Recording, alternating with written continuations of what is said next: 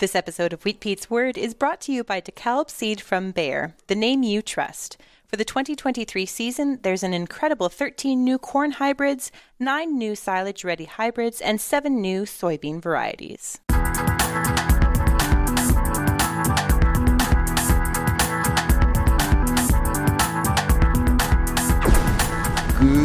Day, and welcome to Wheat Pete's Word here on Real Agriculture for Wednesday, November the 30th. On this episode of The Word, neat, neat, neat stuff. Moving from that into the dang, but dang, dang, dang me, not again updates. Then the promised fungicides, soybeans, wheat planting dates, lots of things to, to think about there, and impacts. And after that, oh, there's just so much cool stuff. I'll get to as much as I can. Let's go. First off, the Ontario Ag Conference. Oh my gosh, the confusion. Yes, pretty tough to understand. It is now a hybrid. So the d- ex- explanation is up on the Ontario Ag Conference.ca website. You can go there, you can read it. At the end of the day, if you go to Ridgetown, you are not going to run from session to session, building to building, and expect to get eight different sessions to choose from. That's not the way it's set up. The upside is that every session is recorded, including the sessions at Waterloo, the sessions at Kemptville, and so when we add them in, we're up to not 50, but actually 53 sessions. All I can say is, my gosh, get registered. There's just too much good information there to miss.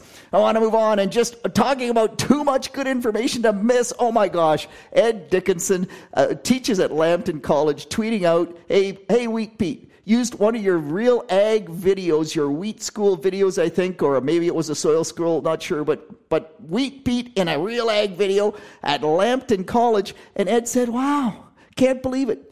But the kids actually must have liked it. They went back and re-watched it, and it was really a great learning experience for them it's just i think that's so awesome margaret may saying wow they use real ag videos all the time at Ridgetown campus, University of Guelph.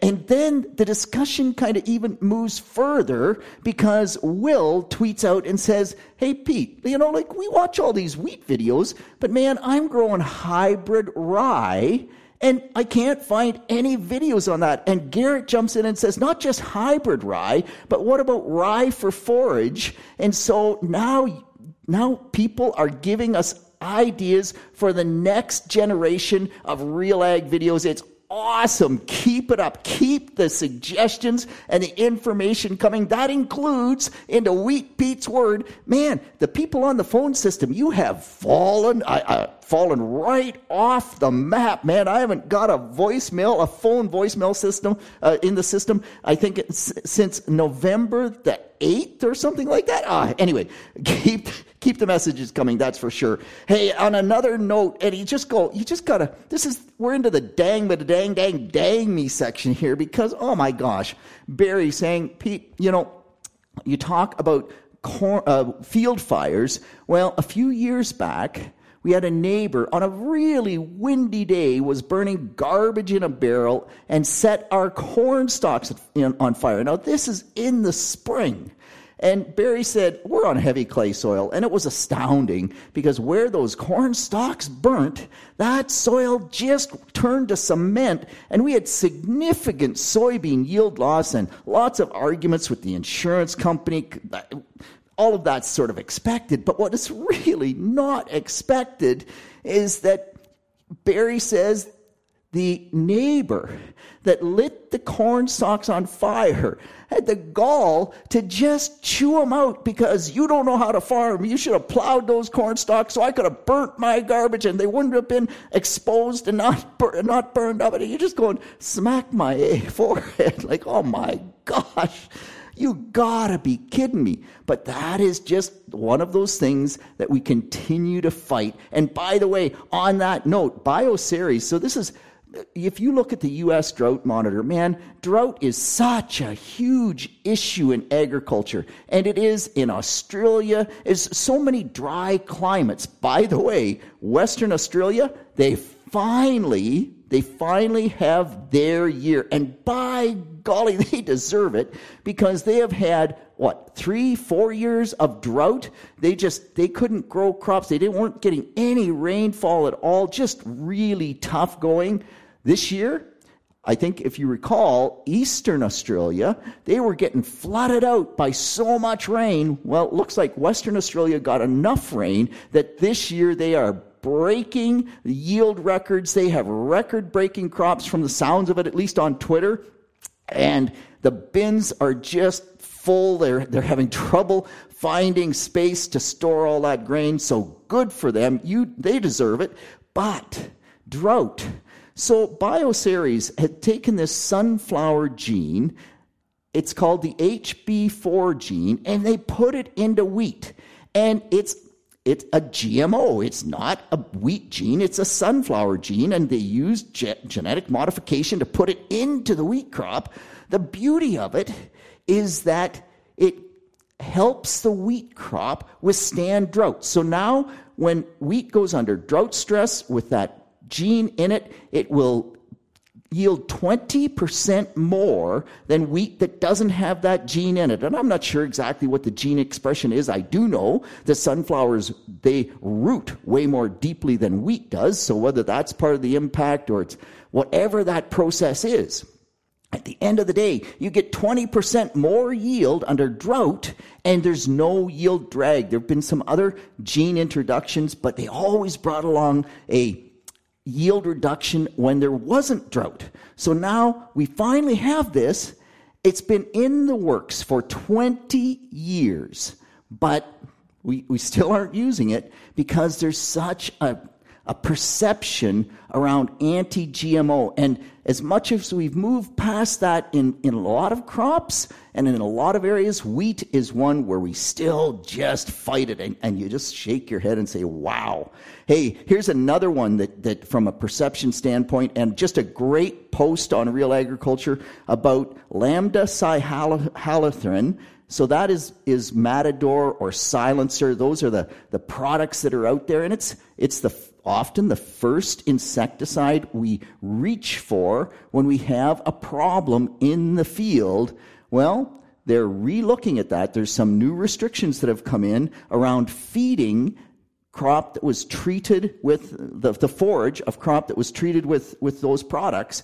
And it may limit the availability of those products that we have. And you just go, man, we are under the gun. We just have to do a great job and not not misuse any products because we're just so much under the gun. But we're just going to have to force uh, face up, rather, I think, to the fact that we're going to get slowly less and less products available, or hopefully there's some new biologicals coming down the pipe. Hey, here's one more thing before I move on, and it's sort of uh, an alert, alert, alert we are hearing reports of some higher DON levels in the corn crop. They're not through the roof. They're not over five. They're not a disaster. And it's in hot spots. And that's exactly the way DON works. And it, it was a Twitter discussion. And what's really interesting is in that Twitter feed, the one grower said, you know, I, it seems like I'm getting higher DON levels where my crop yielded more. Ding, ding, ding, ding, ding. Yeah, absolutely. Why is that? It's because higher yielding crop, you probably had more moisture, and moisture drives the gib in the corn crop that causes the DON.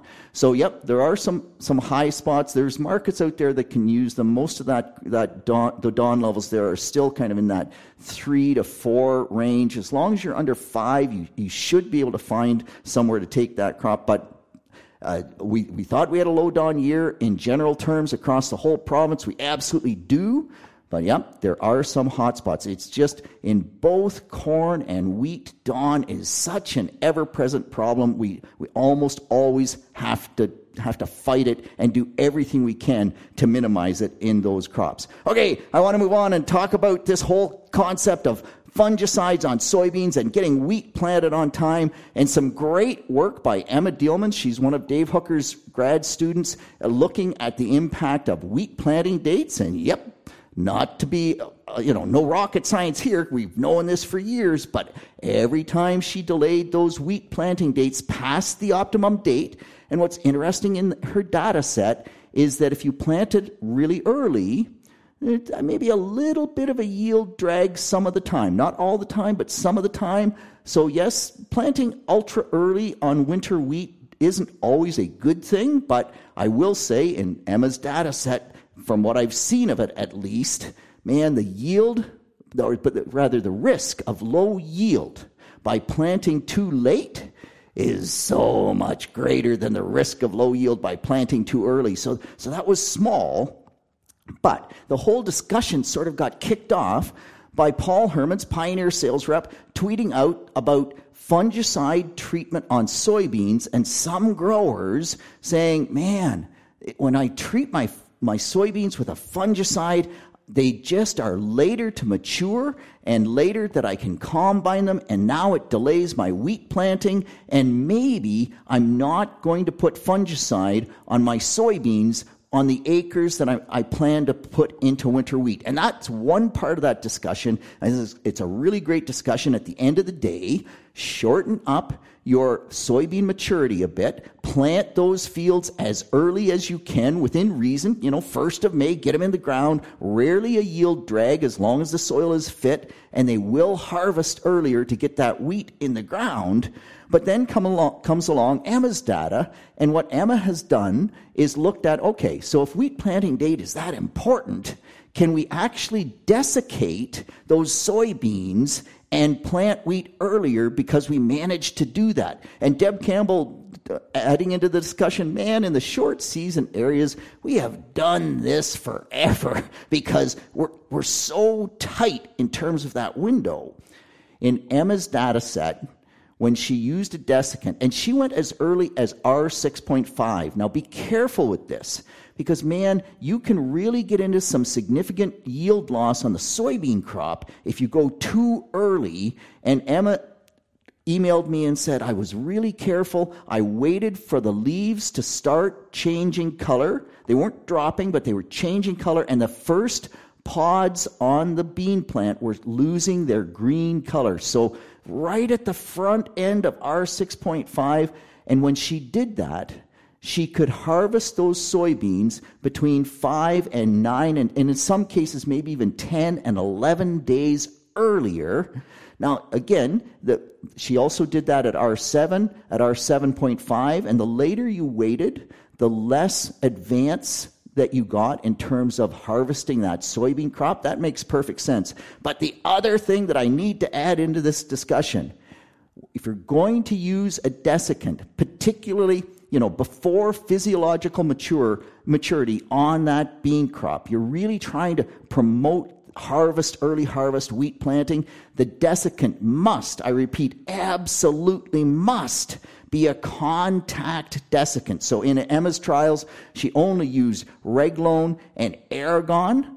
You cannot, I repeat, you cannot use glyphosate because even if you use glyphosate on Roundup ready soybeans, that you say, well, wait a minute, the glyphosate's going to metabolize that Roundup ready soybean. No, that's not correct. You will end up with more glyphosate in that soybeans. As long as you are still translocating nutrients into the bean, you cannot use Roundup as a desiccant. We just, it's a zero tolerance thing. We cannot have glyphosate in soybeans, so you have to just use those contact chemicals if you are going to go before physiological maturity. And that is when, you know, you open that soybean up and the skin comes away from the, from the seed and, and you don't have the, the, hy- the hilum rather has disconnected from that seed. Okay, I'm going to move on. I just mentioned quickly here that uh, the agronomist session, so last Monday's agronomist session on picking hybrids and picking varieties, excellent. One of the things that they really pointed out that I think everybody needs to hear is understand where the data comes from. So if you're looking at an, a farm trial, and farm trials, you like I am, everything should be a farm trial, but in farm trials, make sure if it's a one rep trial, man, you can have a 10 bushel yield difference in corn on a one rep t- trial, and it has a 52% chance of being real. Uh, that means you could flip a coin and be just about as good. And I've talked about this before, but unreplicated trials, then you need multiple sites to draw that data from. On the other hand, when you go to the soybean trials, you go to the cereal trials, you go to the corn trials, gocorn.net, and, and they're all up. There's so much good information there. But remember, they're replicated. All the hybrids are there together. They're doing their best job to get excellent data out, but it is all planted on the most uniform ground they can find. There's no eroded knolls because as soon as they put it on an eroded knoll, then the stats go all to heck and the data isn't valid. So when you look at that data and you say, well, is, is that is how it's going to react on my field? You have to put in these other kind of things that, that you're looking at. Also, the OCC trials, the corn trials, they are not sprayed with a fungicide. So those are some other things that you just have to look at. The soybean trials, there's so much difference in soybean variety response on loam soils versus clay soils that we actually run trials separately on loam soils versus clay soils. And again, that's one of those factors in terms of looking where that data comes from. You can get more by, by reviewing the agronomist session. It was, it was just excellent. Okay, uh, TJ Klopp tweeting out to me, hey, Peter, great looking broadcast wheat. And he, he did it for a neighbor, and it's just right now, it's looking excellent. And so Dave's saying, Will you do a herbicide pass? Or did you do a herbicide pass on that? And so in that particular case, that's one of the limitations of broadcast seeding that wheat into the soybean stand. But don't forget, you can actually come back, back in after the soybeans are harvested with the uh, wheat crop emerged, and you can use Infinity or you can use Pixaro or, or Refine, depends on your weed spectrum, but there are herbicides registered for application into that situation. The other thing that I will say is there was, again, a little bit of a discussion around wheat that was broadcast, wheat seed broadcast into soybeans, and treated seed showing up in the soybeans at the elevator. And there was, you know, a bit of a discussion, well, it just happens. No, it cannot happen. And so the timing aspect seemed to be a consistent message that if you're not going to see treated seed in the soybeans, or you're going to really make that so that it, it just probably is zero risk, which is what we need, that treated soybean seed needs to be spread really early into the soybean crop, basically almost before any leaves drop at all, so that you can have time for the wheat to germinate and get its seed into the soil and hang onto the soil so there's just no way that that seed can get into the bin of the combine. And i think that is incredibly important. Hey i got lots of good other good stuff but i'm going to just one last thing. I think this is so cool. I'm at the 406 agronomy conference in havre montana and one of the speakers I heard was Tim Seipel, Dr. Tim Seipel. He is a weed control specialist here. One of the things they've actually found is that pennycress, pennycress is so uncompetitive that they actually can use it as a cover crop and it doesn't seem to have any real negative impacts on the wheat crop that they grow when they plant it into that pennycress and the pennycress is, you know, doing soil health benefits. Uh, it uses a little bit of water, and water is short here, but but just an it, we, we need to identify more species like that that are really uncompetitive that we can use to protect the soil and help with water infiltration and all those other cool things. Hey, look at that. Once again, I'm out of time. That's it. That's all on behalf of the team here at Real Agriculture. This is Wheat Pete with the word for Wednesday, November the 30th. Keep the questions coming. Get signed up for the Ag Conference, and we will talk to you next week. Bye now. Thank you for downloading this episode of the Wheat Pete's Word podcast. Check out the 2023 lineup of new DeKalb corn hybrids and soybean varieties. Find the one that's best for the unique growing conditions on your farm. DeKalb, a seed for every field, a seed for every season.